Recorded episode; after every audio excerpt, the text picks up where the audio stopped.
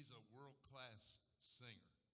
Uh, he during the week, uh, you can catch him at Disney. He sings there for the mouse, and but on uh, any time he gets a chance, he sings for Jesus. I love him because he's got a pure voice. Wish I had one of those, and he's got a pure heart. And I love you, Lester. And we wish Holly was here because she is the we like her, you know, a lot. But since she can't be, we're going to let you minister to us and we're going to worship with you. We love you. God bless you. Yes, you can all. I've had many tears and sorrows.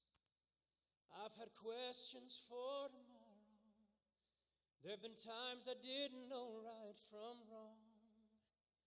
But in every situation, God gave blessed consolation that my trials come to only make me strong.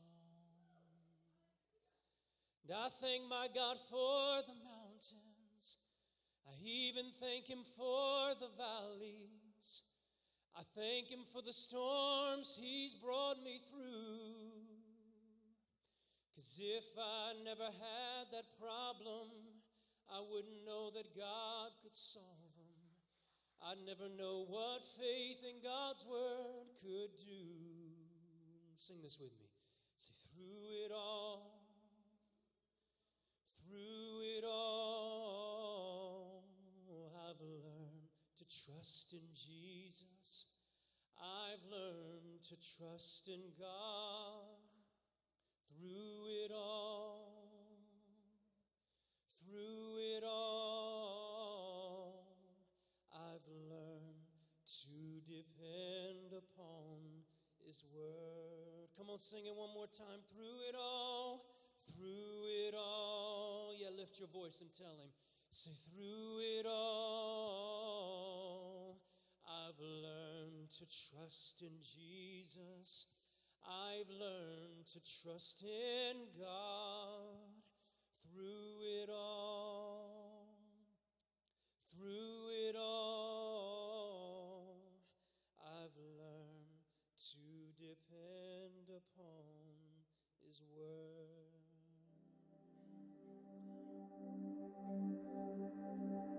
The Lord is good, yes.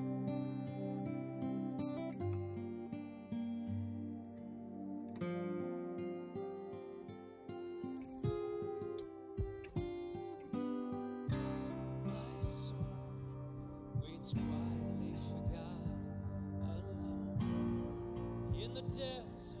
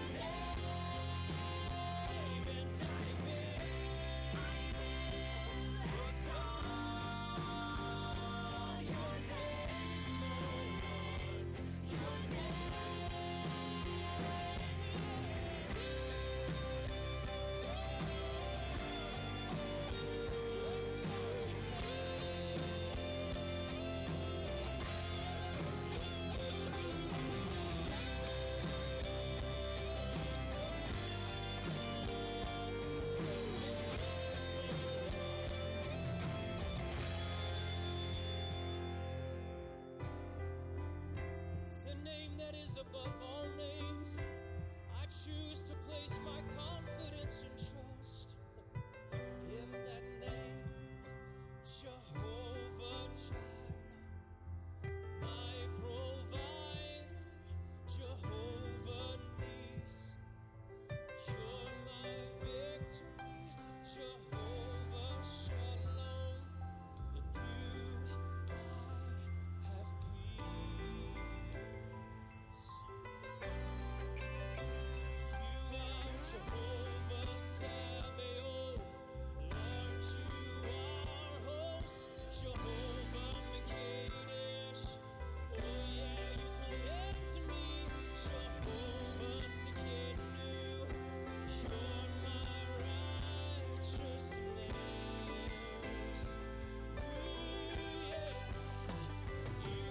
are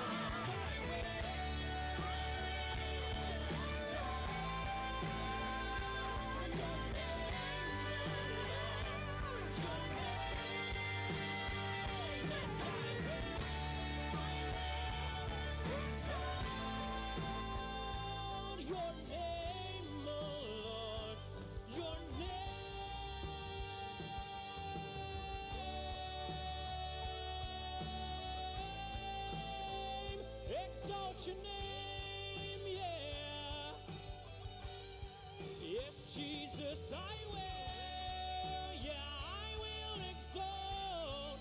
Oh, exalt your name.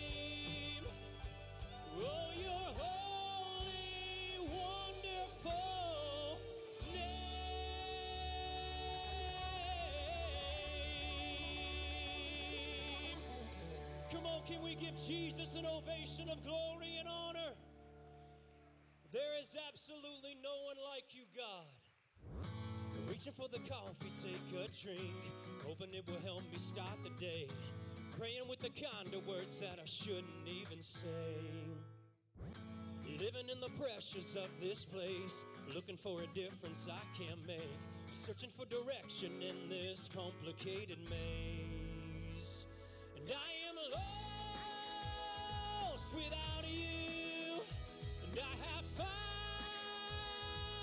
Myself in you. I'm giving it all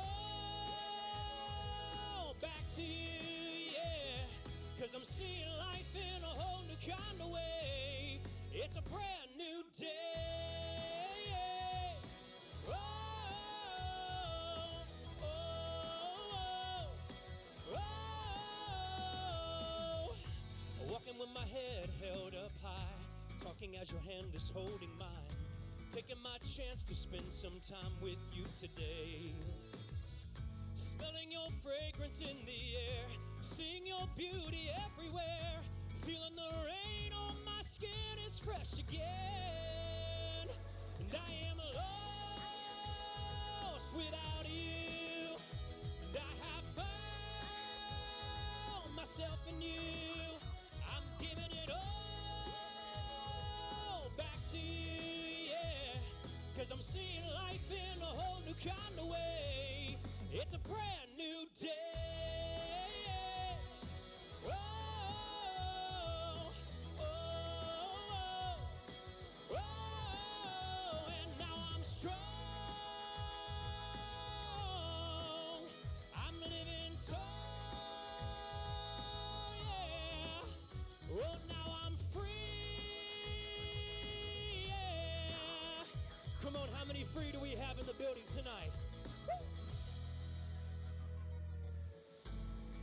my strength in what you say, knowing you love me all the way. Loving what you do to turn my life into something good.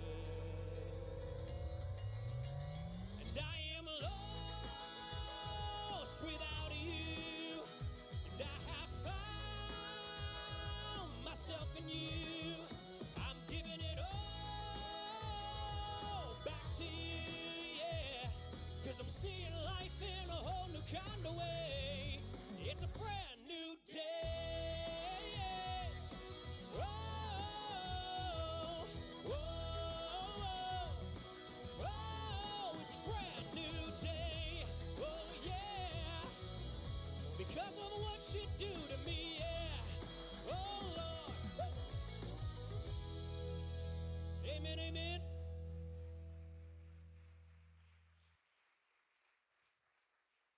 What an incredible God we serve, yes?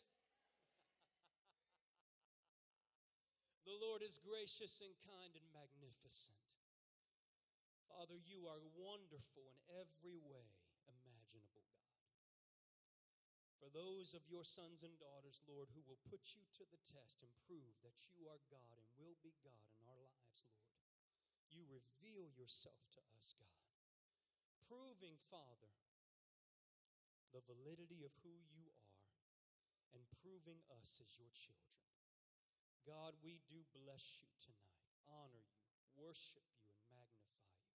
Come on, can you all over the building just begin to express your love, your gratitude, your appreciation for Father?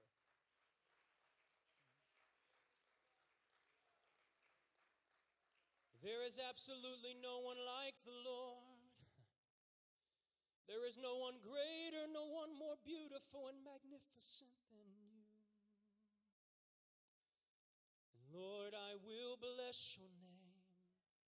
I will bless your name. For you are great. You do miracles so great. There is no one else like you. Lord, there is no one else like you. You are great.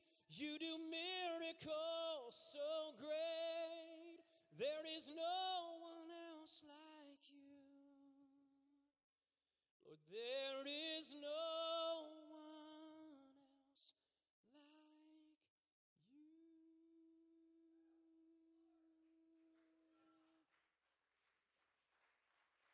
I was in a worship conference in 2009. There was about 30 of us in the room, Pastor Gary.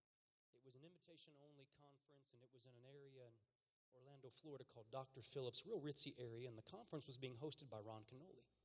He had a well known writer come in. I won't mention his name, but he came in and he asked everybody in the room, he said, I want you to write down your definition of worship. So all of us worship leaders in the room began to write our definition down and and after we got done with that, he said, he said, I'm going to give you guys an opportunity to share, and we began to share our definitions. And then he goes, Well, this is my definition of worship. He said, defining the worth of God. And honestly, when I heard it, I thought, boy, that's really good and it's better than what I had. So I said, That's great, I'll adopt his. the conference ended, and I'm walking out to my car, and I reach out for the door handle of my car. I kid you not. And God speaks to me, and He says, Lester, how can you define the worth of someone when you don't know your own?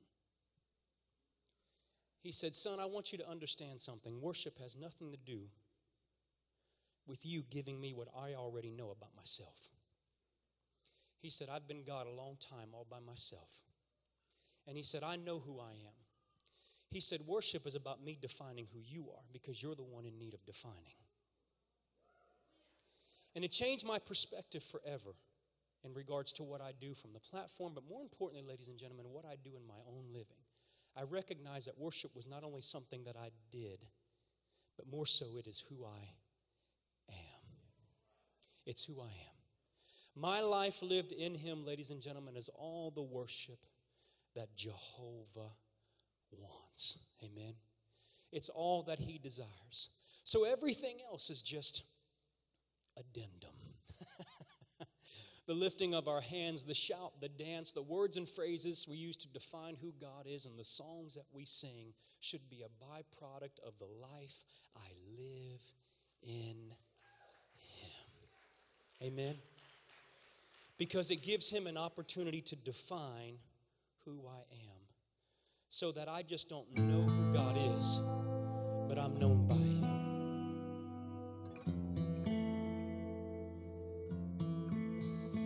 This is real. This is true. This is my worship to you. It's not an act, it's not a song. It's my life on the altar, right where I belong.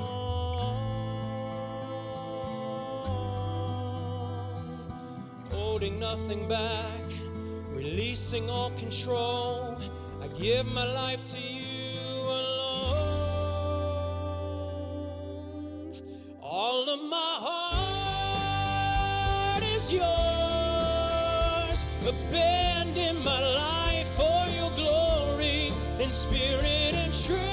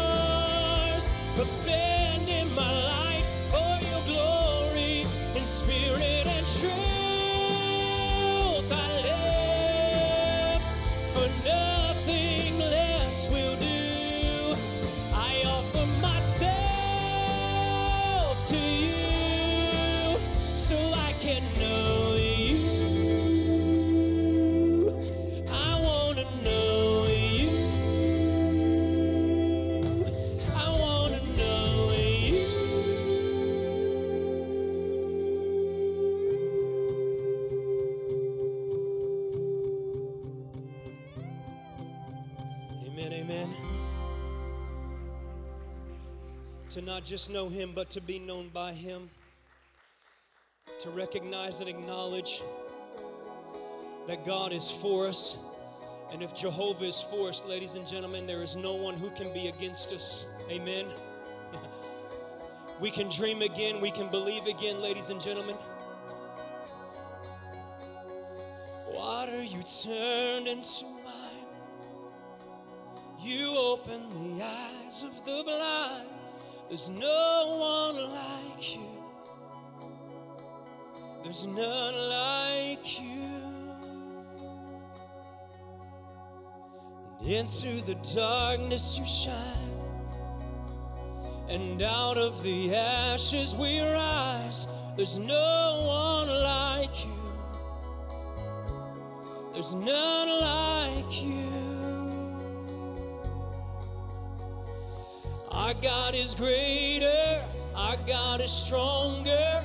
God, you are higher than any other. Our God is healer, awesome in power. Our God, our God, yeah.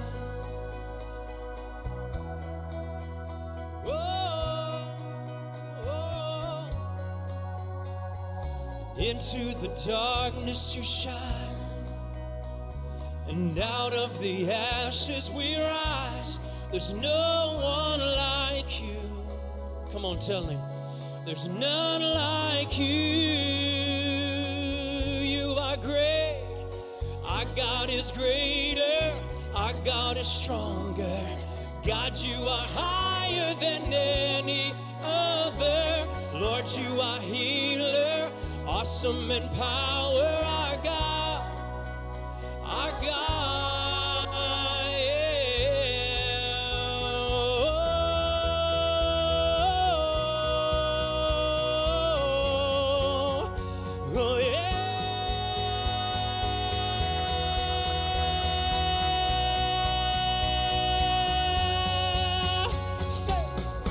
if our God is for us, then who could ever stop us? And if our God with us, then what could stand against? And if our God is for us, then who could ever stop us?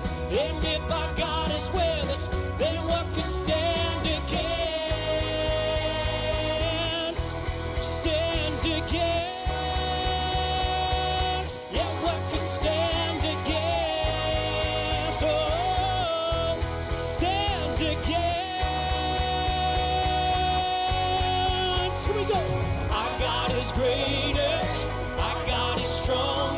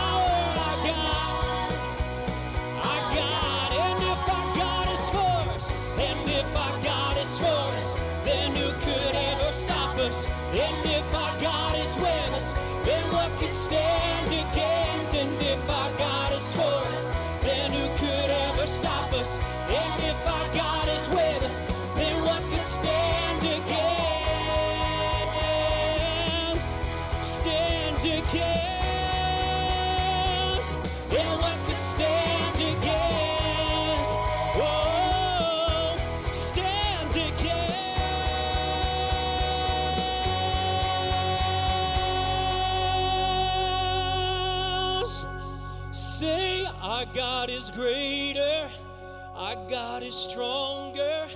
God, you are higher than any other. Our God is healer, awesome in power. Our God, our God. Yes, you are.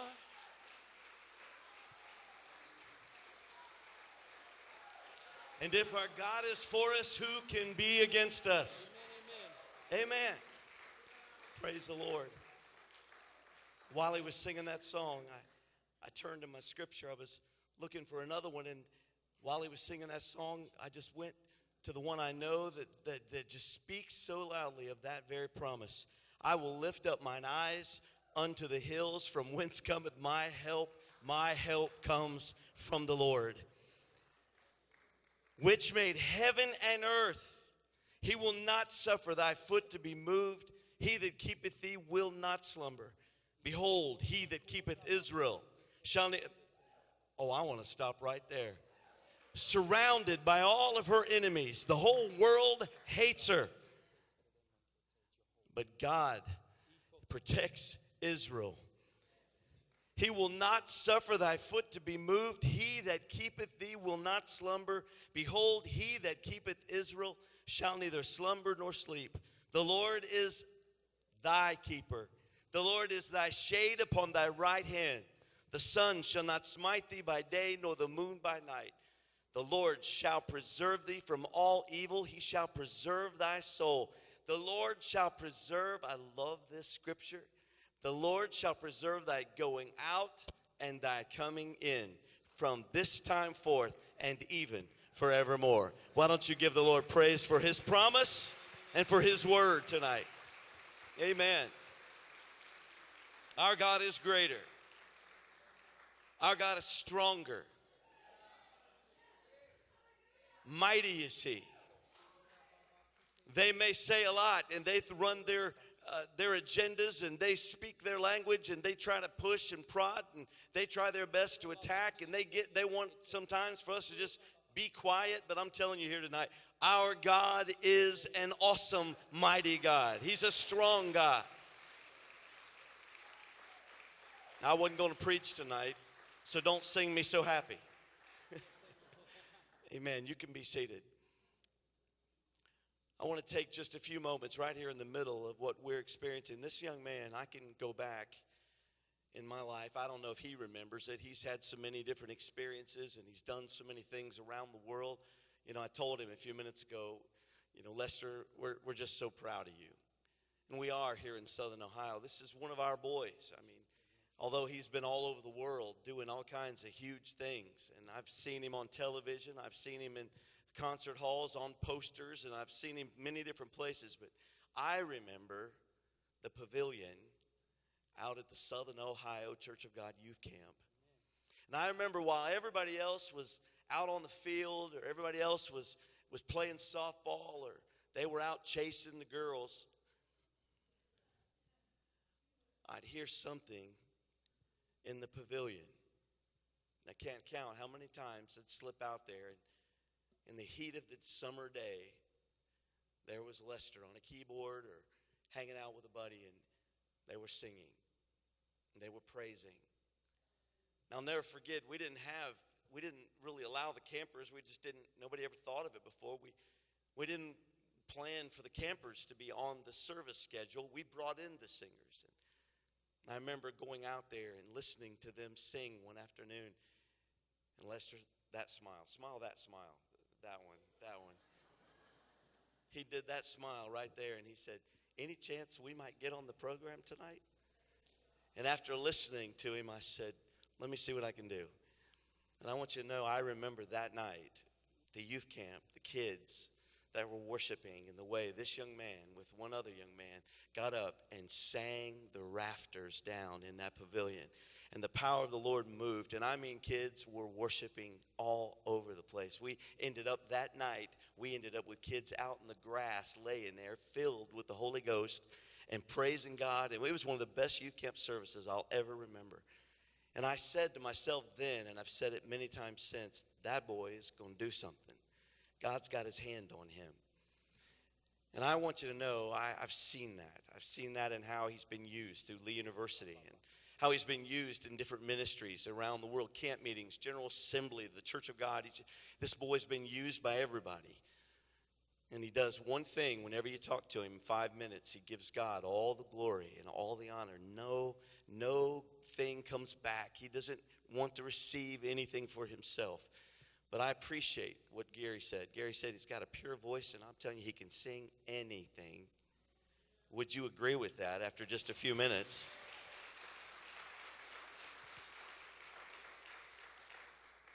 But while a lot of people seek for their own glory and their own credit, and they want to talk about their own talent, and they push the agenda of themselves, I've never seen this young man do that. He's always had, and Gary, I loved what you said, pure voice and a pure heart. He's always had a good heart from when he was even a young kid. And Lester, I'm proud of you, and I love you very much, and we're glad to have you tonight at, at Stratford Heights. And I want you right now as we prepare to give. I want our ushers to come forward. I want us to bless this young man. I don't want you to just give an offering, I want you to bless him. And I want us to, to show confidence in God's power to work in our own.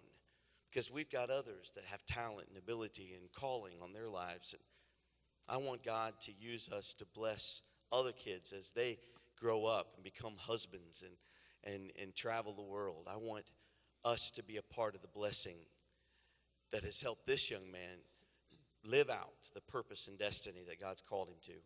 We're proud of him tonight. And I wanted you to have a little bit of history on him because he's not just some worship pastor or worship leader coming through Ohio, he's one of our own.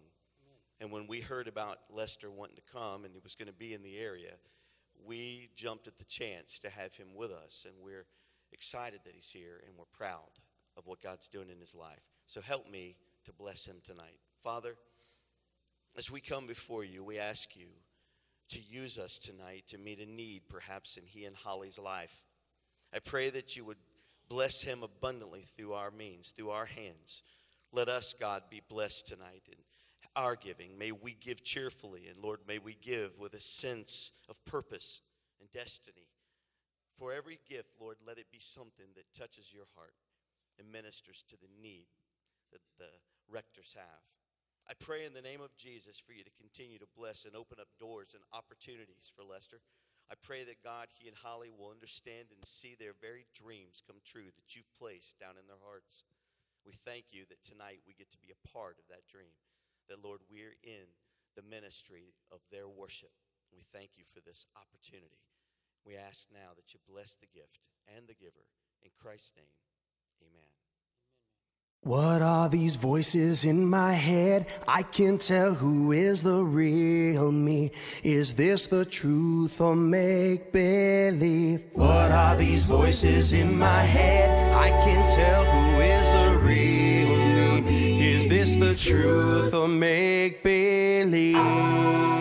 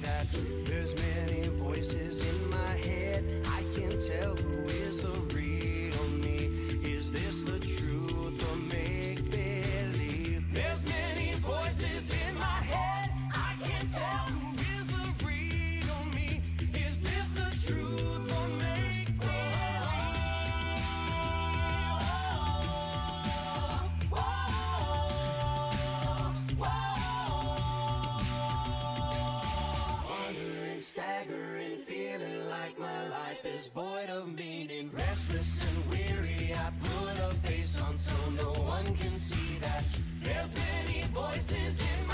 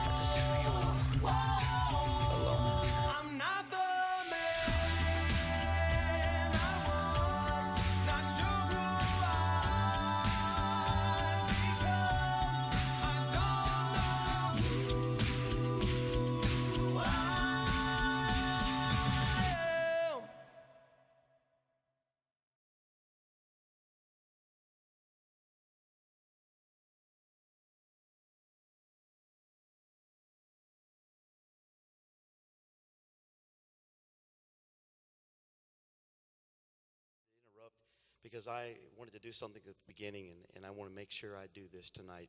Brother Glenn Hale, I want you to stand. We have been missing you. We're glad you're here tonight after serious surgery, and you have come into the house of God. You're here this morning, and God has been with you.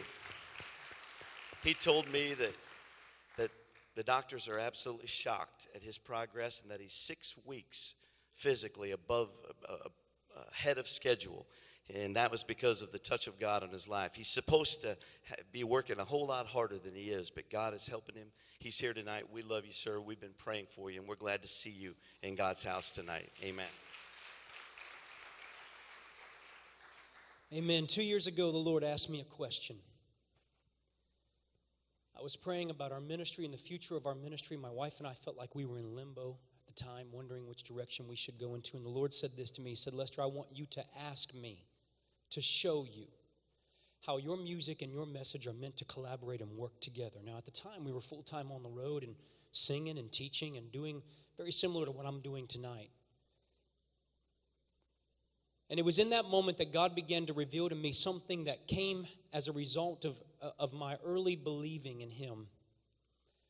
I remember reading in the book of Deuteronomy, and I came across the different definitions or descriptions of what the tribes of Israel would be doing or what they would accomplish. And God got to the tribe of Levi. And he said, As for the Levi tribe, he said, their portion will be the Lord. And immediately the Father began to speak into my spirit Levitical rise, the rise of a generation whose portion is God. And what you saw right there on the screen just a moment ago is the beginnings of a project, a two year long project, hopefully no more than two years, but a two year long project, a three phase project that we have begun under the face to face umbrella. My wife and I's 501c3. We launched a Christian pop rock a cappella group called Levitical Rise, but Levitical Rise is more than just the group, it is a movement a rise of a generation who is no longer looking for other satisfaction in other areas, but recognizes that their portion is the Lord. Amen. It's a three step process. We've released the music. In fact, it's kind of funny because how many remember the movie Footloose? Kevin Bacon. Let me refresh y'all's memory. Yet everybody could lose. Footloose. Can I do that in Sunday night? so anyway, there you go. Yeah, everybody cut a rug. So when Footloose the movie, before Footloose the movie was released, about six months prior to that, they released the music for Footloose. They had this incredible marketing uh, uh, marketing scheme. They said, "Let's do this. Let's release the music." To generate popularity, and it did. The music of Footloose became so popular that when they released the movie, the movie had immediate success. And then from the movie, they released a Broadway production called Footloose. Amen? Three step process. Well, as this has unfolded, God has begun to speak to me about what Levitical Rise is supposed to be. The song that you heard is titled Who I Am. Next year, we will begin production on a movie titled Who I Am, which will be the first of its kind, never been done before, a Christian musical featuring the median of a cappella music. The storyline is about a comedian who, through his circumstances in life, ultimately finds redemption through identity. I began to put the script together, ladies and gentlemen, two months before Robin Williams passed away. Because on the surface, when you look at a comedian from the stage, you think in your mind that, boy, they've got life all together. They've really got a great perspective of life, when in reality, they're demonized. Many of them are, I've talked to many comedians, those that I know, who have said that they deal with the same stuff that Robin Williams dealt with in life.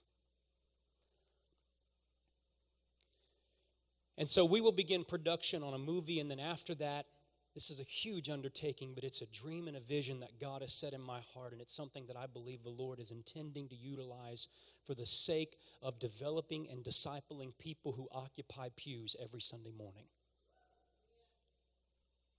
Redemption through identity. Amen.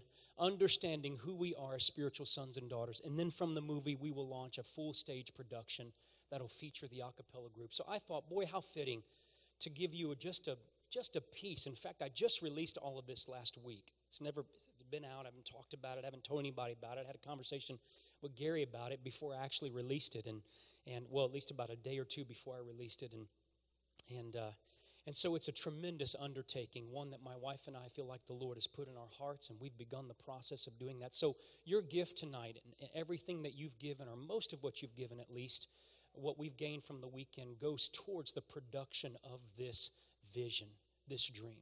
Amen.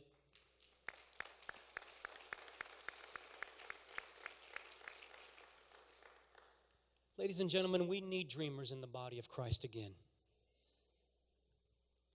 We need those individuals who will be willing to create again, who are willing to take the risk that faith requires to ultimately live what they say they believe outside of the four walls of the church.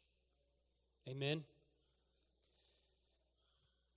In Mark chapter 4, the Bible says that there's four type of soils by which the seed of the word of the Lord falls on. Tonight, I'm convinced that each one of those soils is represented in this room. And you and I have a choice tonight as to what we are going to allow the seed of the Word of the Lord to do in our hearts. The first soil the Bible says that seed falls on in Mark chapter 4, the thrower, the, the sower sows the seed. The first soil the Bible says that it falls on is hard soil. The scripture says that when the seed falls upon that hard soil, eventually, ultimately, at the end of the day, it doesn't go into the ground, but the Bible says that the enemy comes, the crows of the air, Satan comes and he robs the potential for that seed to fall into the ground. And the question you have to ask yourself tonight is Am I going to allow the seed that God wants to sow into my life so that I get everything out of what God wants to speak and say tonight? Am I going to allow that to be robbed by the enemy? Because if that's you and that's and that's your soil tonight as the seed is sown, as the sower who is myself throws the seed tonight, if you're going to allow it to be robbed by Satan, you need to make the determination tonight that that will not be me.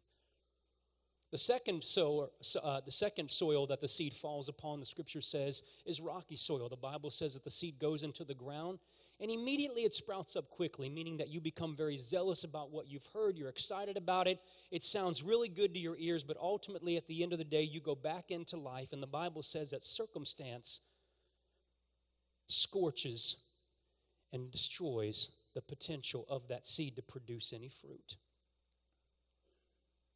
And the reason why is because there's no foundation, ladies and gentlemen, by which the seed can rest upon, no deep root the third soil the Bible says that the sower throws seed upon, ladies and gentlemen, is that of thorny soil. Seed growing among thorns, growing among weeds. And the Bible says that as the seed grows, it grows among thorns, and the thorns represent the lust of the flesh, the things that we want in this life more than we want God. You have to ask yourself the question tonight what is it in my life that I am putting in a higher place than Father?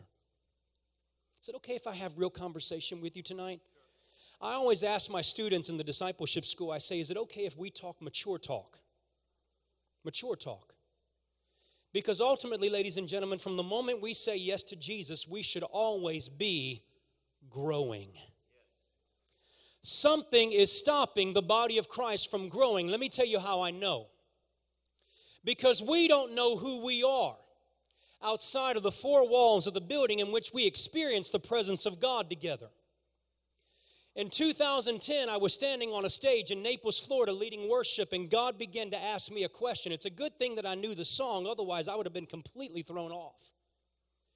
And God says, Lester, are they worshiping me? I said, Yes, they are, Lord. He said, Lester, are they in my presence? I said, Yes, they are, Lord. He said, You can be in the presence of anyone and not know who they are. He said, Many of these people with their hands raised, shouting, dancing, speaking words and phrases about who I am. He said, Many will walk out of this building. This is as I'm leading worship, ladies and gentlemen. Many will walk out of this building knowing only what I can do, but not who I am. You can be in the presence of anyone and not know who they are. Ladies and gentlemen, we have in the body of Christ today an identity crisis. We struggle to live what we say we believe outside of the four walls of the church. And ultimately, at the end of the day, it's easy for us to believe in here because we're among people who believe like us. But you can't live here. You have to eventually go out into life. And so, the fourth soil, the Bible says, the seed of the word of the Lord is, is sown into is that which produces 30, 60, and 100 times its intended purpose. I say all this to say this, ladies and gentlemen. I want us to decide tonight which soil we're going to be and just be honest about it. Otherwise, we go through life wearing the mask, shielding the identity that God says is ours. Now, think about how awkward it would be if I taught the rest of this message with this mask on. Would that not be awkward for you? Because it's creepy, right? But at the end of the day, ladies and gentlemen, if we're not choosing to believe the identity that God has established for us as spiritual sons and daughters, we wear the mask. Amen? The mask of false identity. That means that at some point, seed is falling on one of those first three soils. You're either allowing the enemy to rob you of the benefit and the blessing of the seed and its a potential to ever produce fruit, or you're allowing the seed to grow among thorns, circumstances in your life that are serving to define you outside of who God says you are, or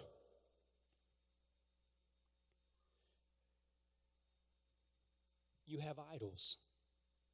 Things in your life that you place in a higher position than God. Ultimately, things in our lives that we love more than we love Him. Because as we know, ladies and gentlemen, love is not a feeling. Amen? It's not a goosebump, it's not even an affection. For God so loved the world that He gave His life. Amen. The Lord is good, yes? Moses said in Exodus 33 12 through 18, Is it okay if I teach?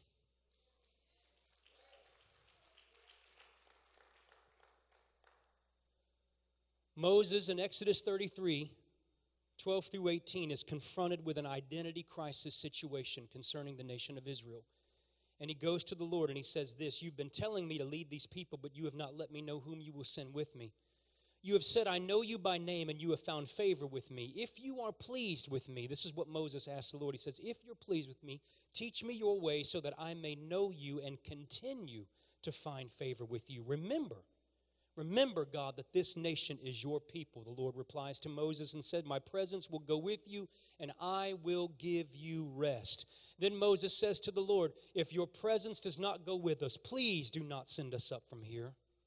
Moses recognizes, ladies and gentlemen, that if God does not establish who they are, that the journey means absolutely nothing. How do I know? Because he makes this statement, a powerful statement in the passages. He says, If your presence does not go with us, do not send us up for here, from here. For how will anyone know that you are pleased with me and with your people unless you go with us? He says, What else will distinguish me and your people from all the other people on the face of the earth unless you go with us?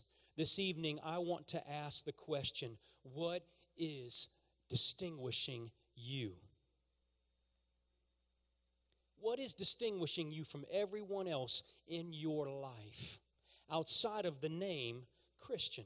And the Lord says to Moses, I will do the very thing that you have asked because I am pleased with you and I know you by name. Then Moses said, Now show me your glory. As I was singing just a moment ago, the Spirit of the Lord spoke this to me, and I need to share it with you before I walk off this platform. The Lord says, Forgetting those things which are behind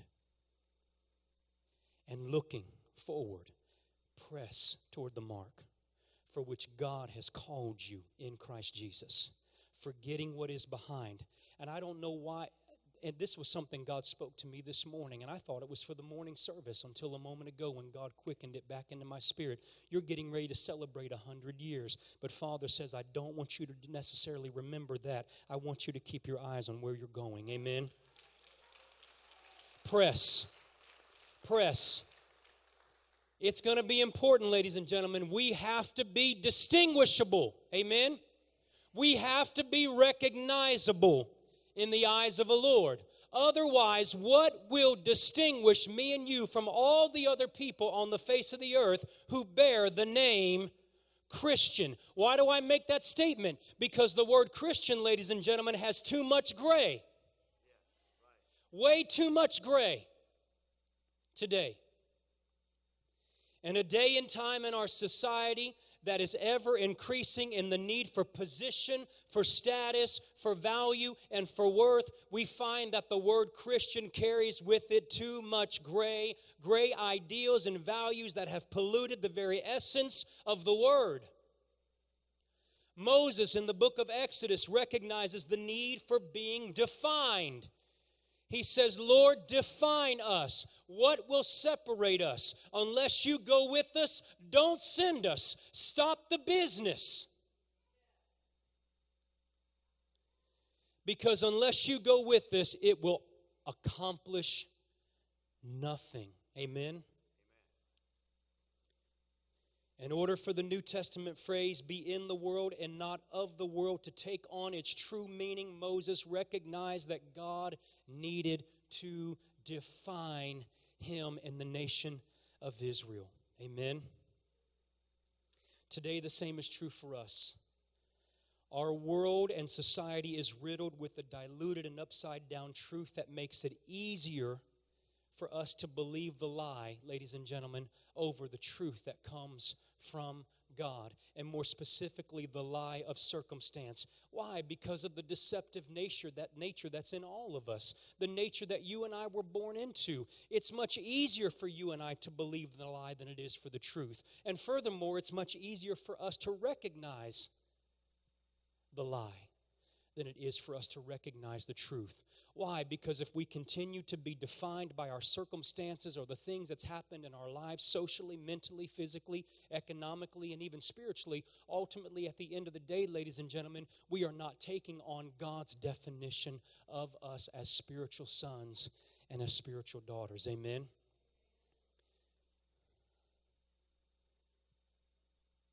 There's a difference between being a Christian and ultimately being a disciple.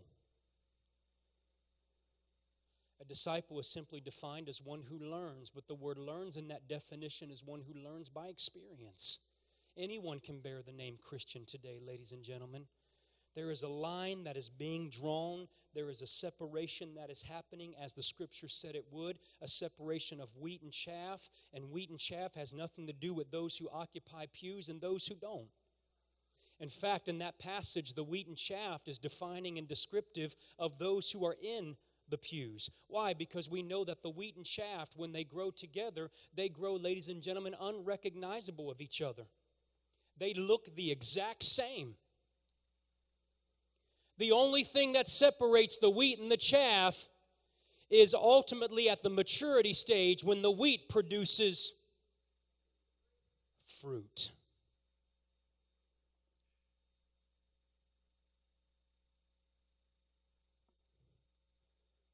Fruit.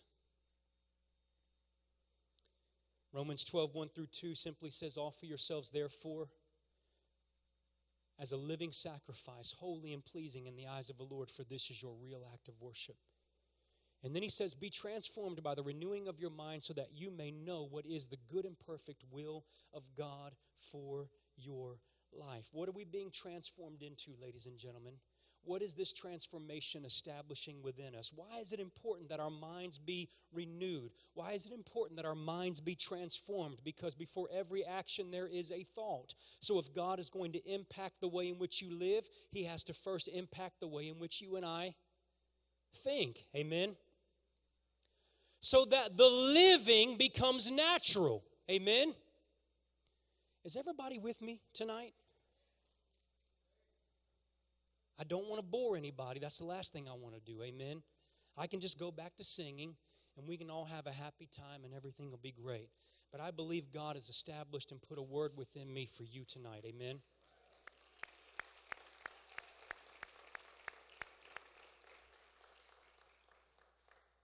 We should all be excited. The Bengals won. They're 5 and 0. My Lord, that's a great thing. Amen. And it happened while I was up here, which is even better. What are we being renewed in, ladies and gentlemen? God is renewing our minds in Romans chapter 8, 14 through 17. For those who are led by the Spirit of God are called the sons of God.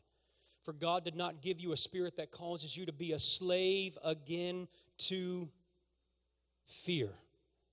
Amen. But Father has established within you a spirit of sonship by which you can cry out, Abba, Father. All the men say this with me I am a spiritual son. The ladies say, I am a spiritual daughter. The moment in which you said yes to Jesus, ladies and gentlemen, the moment in which you accepted Him, God established within you a spirit of sonship and a spirit of daughtership. You can't do anything.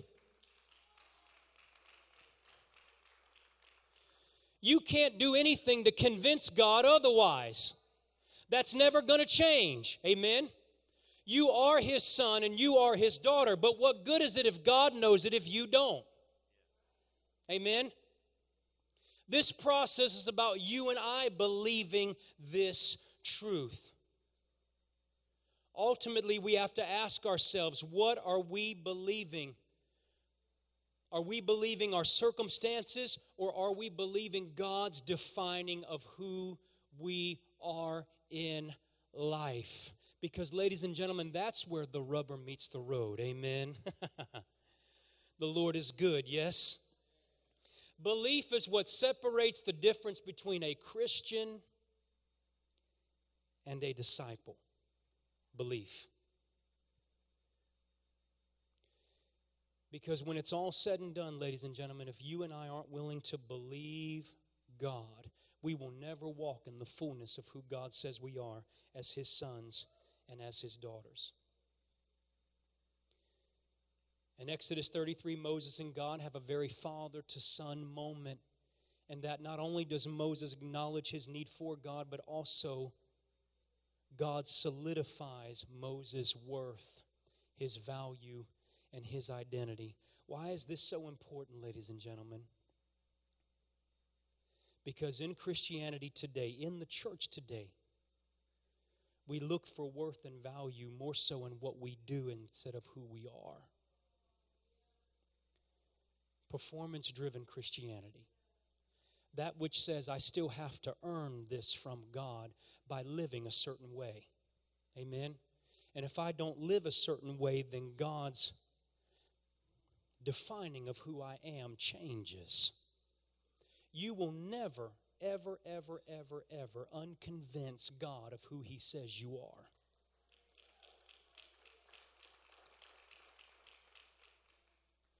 And here's the truth, ladies and gentlemen, and this is why it's important for us to recognize this because John 16 says that when He, the Spirit of truth, comes, He will lead you into all truth, talking about the role of the Holy Spirit in our lives. You see, in the Pentecostal circuit, we tend to view the Holy Spirit as someone who gives us gifts and and fruits. Gifts and fruits are a byproduct of one thing, ladies and gentlemen your belief in who He says you are as a spiritual son and daughter. If you're not believing who you are as a spiritual son and daughter, then you cannot function properly in the gifts nor the fruits. If you were like me, you grew up in a generation in which we had to, we, we would write down, how many y'all did this? Write down on cue cards the fruits of the Spirit, and you'd post them on your mirrors in your bathroom and in your car in order to remind yourself to live those things. I recognized very quickly, Pastor, that I couldn't do that. I can't memorize my way into the fruits of the Spirit. They are a byproduct of my belief in who I am as His Son. And if I'm struggling to live what I say I believe out there, then I will ultimately struggle with the gifts and the fruits that are a part of who I am. Why? Because they come from the same Spirit. Amen. I've not given you a spirit that causes you to be a slave again to fear, but a spirit of sonship by which you can cry out, See me, know me as Daddy, Abba Father. And this spirit testifies with my spirit that you are now defined as spiritual sons and daughters of God and heirs with Christ. And everybody say, If. One more time, say, If. The ifs and the buts in Scripture are some of the most powerful words and phrases in all the passages. You want to know why? Because they're transition words. They're words meant to cause you to pay attention. Pay attention to this next part. Heirs with Christ, if you fellowship in my suffering, so that you may also fellowship in my glory. The word suffering in that passage is, passage is simply defined as the surrendering of your life. God says, if you will fellowship in the surrendering of your life, you'll also fellowship in my glory. The word glory is defined as God revealed. So if you'll give me your life, Jesus tells us that he who loses his life for my sake will find life. If you'll give me your life, I'll show myself to you in every aspect of your life. But the reason why we struggle with this, ladies and gentlemen, is because there's one thing in this room that no one wants to give up. Doesn't matter your status, no one wants to give up this one thing. Can anybody tell me what it is? Control. The reason why we struggle to believe, Pastor Gary, who we are as spiritual sons and daughters, the reason why we struggle to live out of this identity in life is because we do not want to give up control. Ladies and gentlemen, the reason why we remain under a spirit of fear, this is just Paul's writing here, a spirit of fear, is because we do not want to give up control. Because what's the first emotion we feel when we feel out of control? Fear. Fear. Fear is what the enemy uses to keep you and me in check. Amen? To keep us under a false identity, to keep us wearing the mask. Fear, ladies and gentlemen, is what keeps us in this place. Fear is what keeps you and I from believing who Father says we are.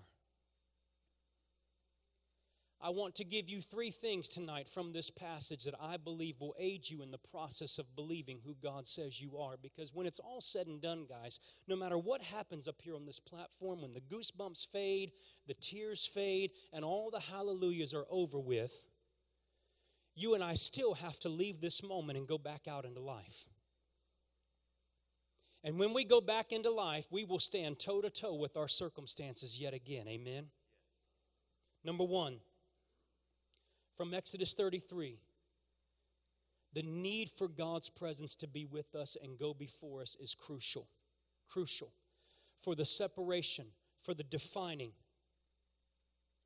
for the distinguishing. I'm not talking about just the presence that we feel in a moment of worship, ladies and gentlemen, the goosebumps, because as I said a moment ago, you can be in the presence of anyone and not know who they are. I'm talking about the presence that God gives you and I, according to Exodus 33 14, that gives us rest and affirms who we are as spiritual sons and daughters. Because how many know and believe that we have to be affirmed in this? Amen? Because we're talking about an identity, ladies and gentlemen, that we can't taste, touch, smell, or hear. Why? Because it comes from a spiritual God. And the elephant in the room tonight, ladies and gentlemen, is that you can't see God. That's the elephant in the room. I struggle to believe God because I can't see God. The line in that song that I wrote for this group, ladies and gentlemen, says, What I believe and what I perceive has caused a raging war deep inside of me. Because ultimately, that's where the battlefield takes place. What I believe, or what I say I believe, and what I see with my eyes often are a contradiction of each other. And you and I have a default mechanism, ladies and gentlemen. We tend to default back into what we feel like we can be in control of. When God says the measure of a man has nothing to do with what he can control, but what he can give away. Amen? You want to be successful in life? Pastor talked a moment ago about my success. Do you want to know why I'm successful, ladies and gentlemen? I have no bones about telling you. It's because I've lost a lot. I've suffered in my 39 years of living a lot. So that God could establish and put a message within me for the body of Christ for this day. and a day that is to come. It's through that loss, that place of wilderness, that place of suffering, that ultimately I saw God revealed. Amen. I don't care if y'all amen because the heavenly host are going,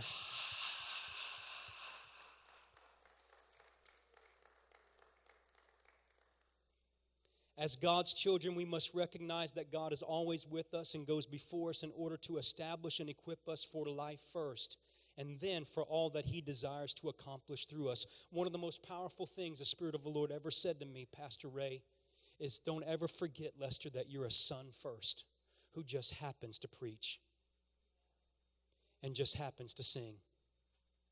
You're a daughter first who just happens to do such and such. Don't ever forget that. Because the moment you forget that, ladies and gentlemen, is the moment you try to take things into your own hands and make it happen on your own. Why? Because out of your sonship should flow your ministry. Everything you do should come as a result of that. Amen. Again, as God's children, we must recognize that God is always with us and goes before us in order to establish and equip us for life first and then for all that He desires to accomplish through us. Otherwise, we will always be swayed by popular opinion. God's desire is that we walk with Him in this life as obedient sons and daughters so that He can reveal Himself to us as Emmanuel, God who is with us. And this revelation comes as a result of our obedience, which ushers in in Exodus 33 15 God's favor. Amen. God's favor. That's the second point this morning. We need the favor of God. But I want to explain something to you, ladies and gentlemen. The favor of God doesn't just come by osmosis. the favor of God is upon those who are willing to be obedient to Him. Amen. Obedience is the doorway and the only door by which we gain the favor of God. Now, you can be blessed you can be blessed. Why do I know this? Because ultimately, God is the blessing. Amen. You can be blessed, but ladies and gentlemen, obedience is the door by which you and I maintain and gain the favor of God in our lives. Obedience. God's favor is a result of obedience, and as we practice obedience to an unseen God, we experience God's favor in that He manifests Himself in our natural lives. How many want to see God in your life? Let me tell you what God wants for you. He doesn't necessarily want you to see Him in your circumstances. He wants you to know who you are in your circumstances so that you're not defined by them, but instead you define your circumstances as a result of your spiritual identity. Amen? It's in that place, ladies and gentlemen, that we see God. Now, as we see the unseen God become seen in our lives, this creates experiential testimonies that come from our track record with Him. Experience with God transforms God's presence into a tangible representation of Emmanuel, God with us. As well, this lets us know that God is pleased with us. Amen. I love the fact that, that Paul begins Romans 12 1 by saying, Therefore, brothers, I beseech you, in view of God's mercy, to offer yourselves as a living sacrifice, holy and pleasing. Do you know tonight that God sees you as holy and pleasing? If you don't, let me tell you why you don't. It's because you're still viewing your life through the lens of what you've done or where you're not or where you should be or what you should have. And so the offering is tainted. Amen? Because you're still seeing yourself through a false perspective when God is trying to establish within you a right perspective. Again, this lets us know that God is pleased with us that He is for us, so we don't have to question or wonder about our directive or our direction. Amen.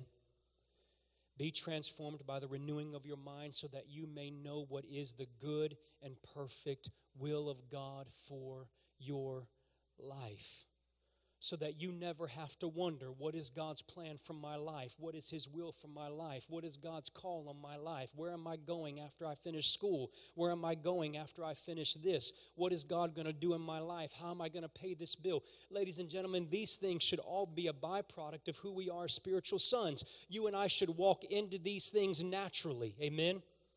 We should never have to ask God, Lord, what is your plan or what is your will for this? Ultimately, at the end of the day, we walk into it naturally if we are walking in obedience. It's a byproduct of who we already are. Amen?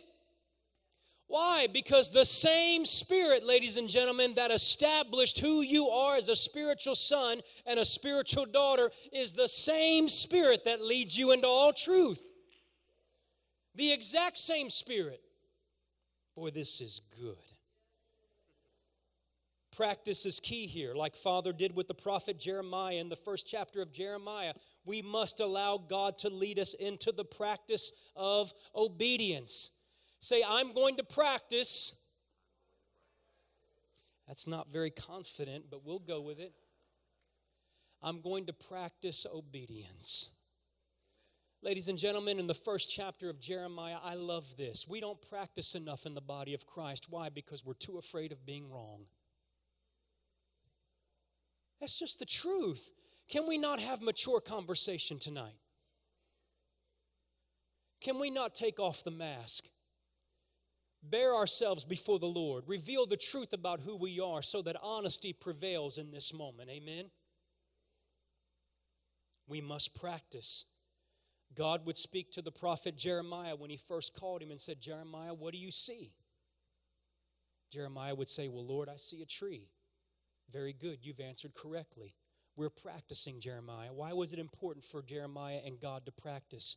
Because God would later tell Jeremiah that when you walk up to the children of Israel and you stand there and declare the word of the Lord, do not be swayed by the looks on their faces. Do not be swayed by their body language. Do not be swayed by the words that come out of their mouth. Because if you are, I will hold you accountable. Amen? So I'm going to practice with you so you're always knowing that it's me, the Lord, who is speaking to you. It's me. Which leads me to my third and final point. We must hear God's voice. Ladies and gentlemen, what will distinguish you and me in this day and time is not only do we have to practice listening and hearing God speak, but we must not hesitate in declaring that we have heard Him. We cannot hesitate in declaring that we have heard the Lord. Here's the deal, guys anybody can memorize Scripture. Anybody can quote scripture.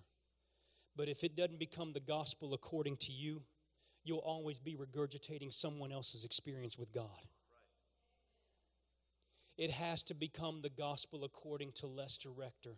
It has to be my experiences with Father. Amen? So that when I do open my mouth, I know that I open my mouth with experiential power. I don't have to wonder if God is with me. I know He is. Why? Because of what I've come through with Him. Amen. We cannot be afraid in this day and time to declare that we hear Him. I am convinced by God that in the day we live, what will differentiate and what will distinguish and what will separate us from all the others who bear the name of Christian is our willingness to hear, to respond, and to obey God. This is what will separate us. The true representation of a spiritual son and a spiritual daughter comes in our willingness to practice listening, responding, and obeying God so that God can reveal himself to us. Guys, remember, God is wanting to solidify your belief so that as spiritual sons and daughters, you can trust Him for absolutely anything. Amen for anything. It's just scriptural. Ask anything in my name according to your belief, and it shall be done. Why? Because your belief in who you are as a spiritual son and daughter is already in line with His will. Do you understand that, ladies and gentlemen? You don't have to beg for this, fight for this. It's already a byproduct of who you are. God. He's wanting to solidify who we are. The day we live in demands that the real spiritual God be revealed through those he calls his own, especially since there is so much gray that has infiltrated the organizational belief, the structural belief, and the leadership belief of the church as a whole. We know how to do church. We know how to produce results. We have lights. We have bells and whistles. We know how to put on a show. But none of this matters in here, guys, if we can't live what we say we believe out there. Amen? It doesn't matter. It's for naught.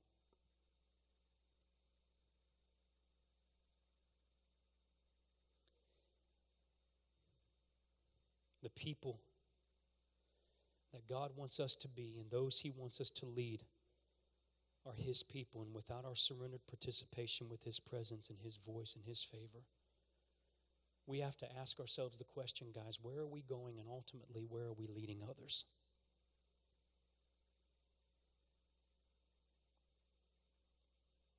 If we're struggling to believe ourselves. Amen. Father, we thank you so much for your word, for your expression of love. Lord, I thank you tonight, God, that we do not have to wonder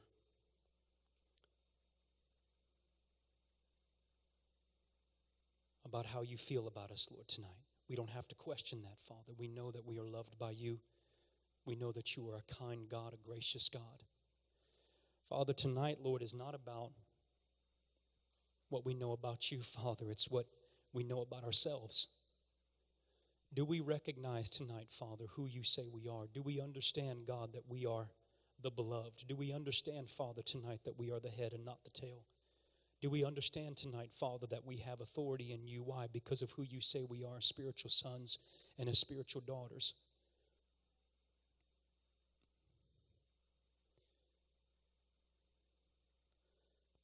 Father, I ask that you would aid us in this truth. And that, Lord, you would help us make life our altar. Look at me for just a moment, ladies and gentlemen, as you stand. I'm going to sing a song. And as I sing, I want you to ponder this thought. In the Old Testament, the scripture says that the men of God, the women of God would experience God in particular places and different times. And as they would do such, they would, they would give God a name, which is where we get Jehovah Jireh, Jehovah Nisi, Shalom, Mekadesh, Tsidkenu, so on and so forth. Why? Because ultimately they recognized that God showed up in the moments in which they needed those specific areas in life. But they would also do something else. The scripture says that they would build an altar in life. As wonderful as this facility is, ladies and gentlemen, as great as it is that we can come here and fellowship together, and we should because the scripture tells us we should, ultimately, ladies and gentlemen, we have to begin building altars in life. We have to make life our altar. That means that you and I have to make it up in our hearts and in our minds to begin practicing what we say we believe. We have to put faith into practice. We must take the risk that faith requires to see God revealed in our lives so that you and I don't live just by what we say we believe, but we live by what we say we've experienced in Him. It's not enough that you say that you live for God. In fact, Jesus never asked you to live for Him, He asked you to live in Him. Why? Because living for something puts the responsibility, the results on you. Again, it keeps you in control. But living in Christ, ladies and gentlemen, as the scripture tells us we should, causes us to lose our life. Everything I've talked about tonight is null and void if we're not willing to surrender our lives in the moments in which life matters in the moments of circumstances, the ones that we have every single day. That's why it's important, ladies and gentlemen, that we make life our altar. Amen. So that in due season, in time, the Lord can raise us up.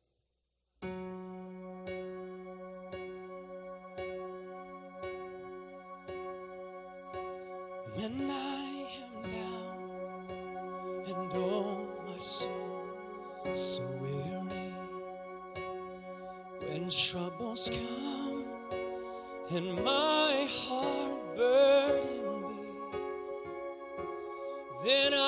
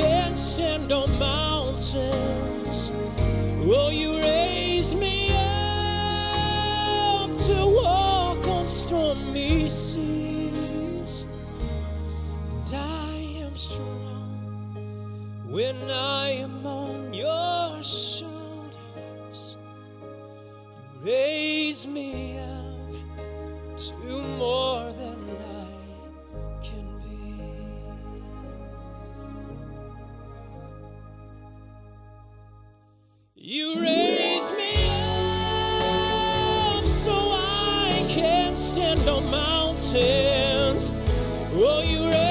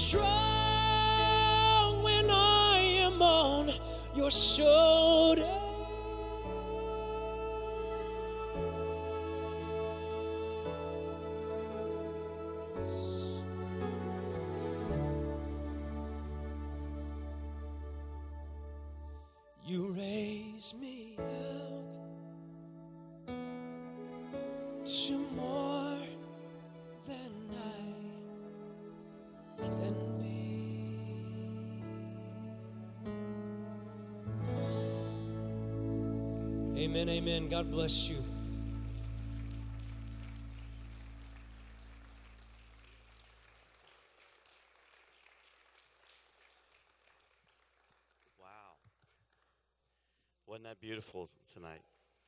Beautiful. And what a great word.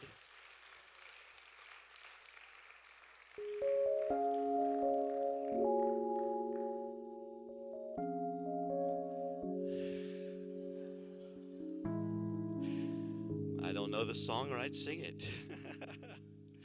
I like it. It's important that we, as we're dismissed in prayer this evening, I want us to consider and think about. You know, it really works in all that we've talked about today. Our early morning services, where we talked about who we really are in Christ. When we're faced in those crisis situations, those crises, that def- the ones that define us, and let us know who we really are. we know tonight our identity is in Christ. And that assures us in confidence that we, man, we can do anything. We can walk on water, we can climb to the mountains. Amen? Amen. Let's pray. Father, as we come before you, we thank you for the words that we have heard tonight. We thank you, Lord, for the music that we have heard, the gift that we have experienced. We thank you for the faith that stirs in our hearts and challenges us. Lord, as we move from this place, as we are challenged by this word to move out into our circumstances and, Lord, be the children of God that we are called to be, Lord, you've given us the gift of being through your Son. We thank you tonight. We honor you and we bless you. We go with confidence. We go with boldness. We go knowing who we are, Lord. We're not identified by our by our circumstances. We're not even identified or labeled, Lord, by where we've come from or what's happened in our past. But Lord, we are defined by the blood of Jesus Christ, who conquered Calvary, rose from the dead and became our victor at the right hand of the Father. Lord, we thank you for that gift, that knowledge that we are sons and daughters in you. And we go in your name. We thank you tonight for what we have heard. In Jesus' name, amen. Amen. God bless you tonight. Please go by the table, visit with Lester, and talk with him and, and pick up anything there that might be a blessing in your life. God bless you.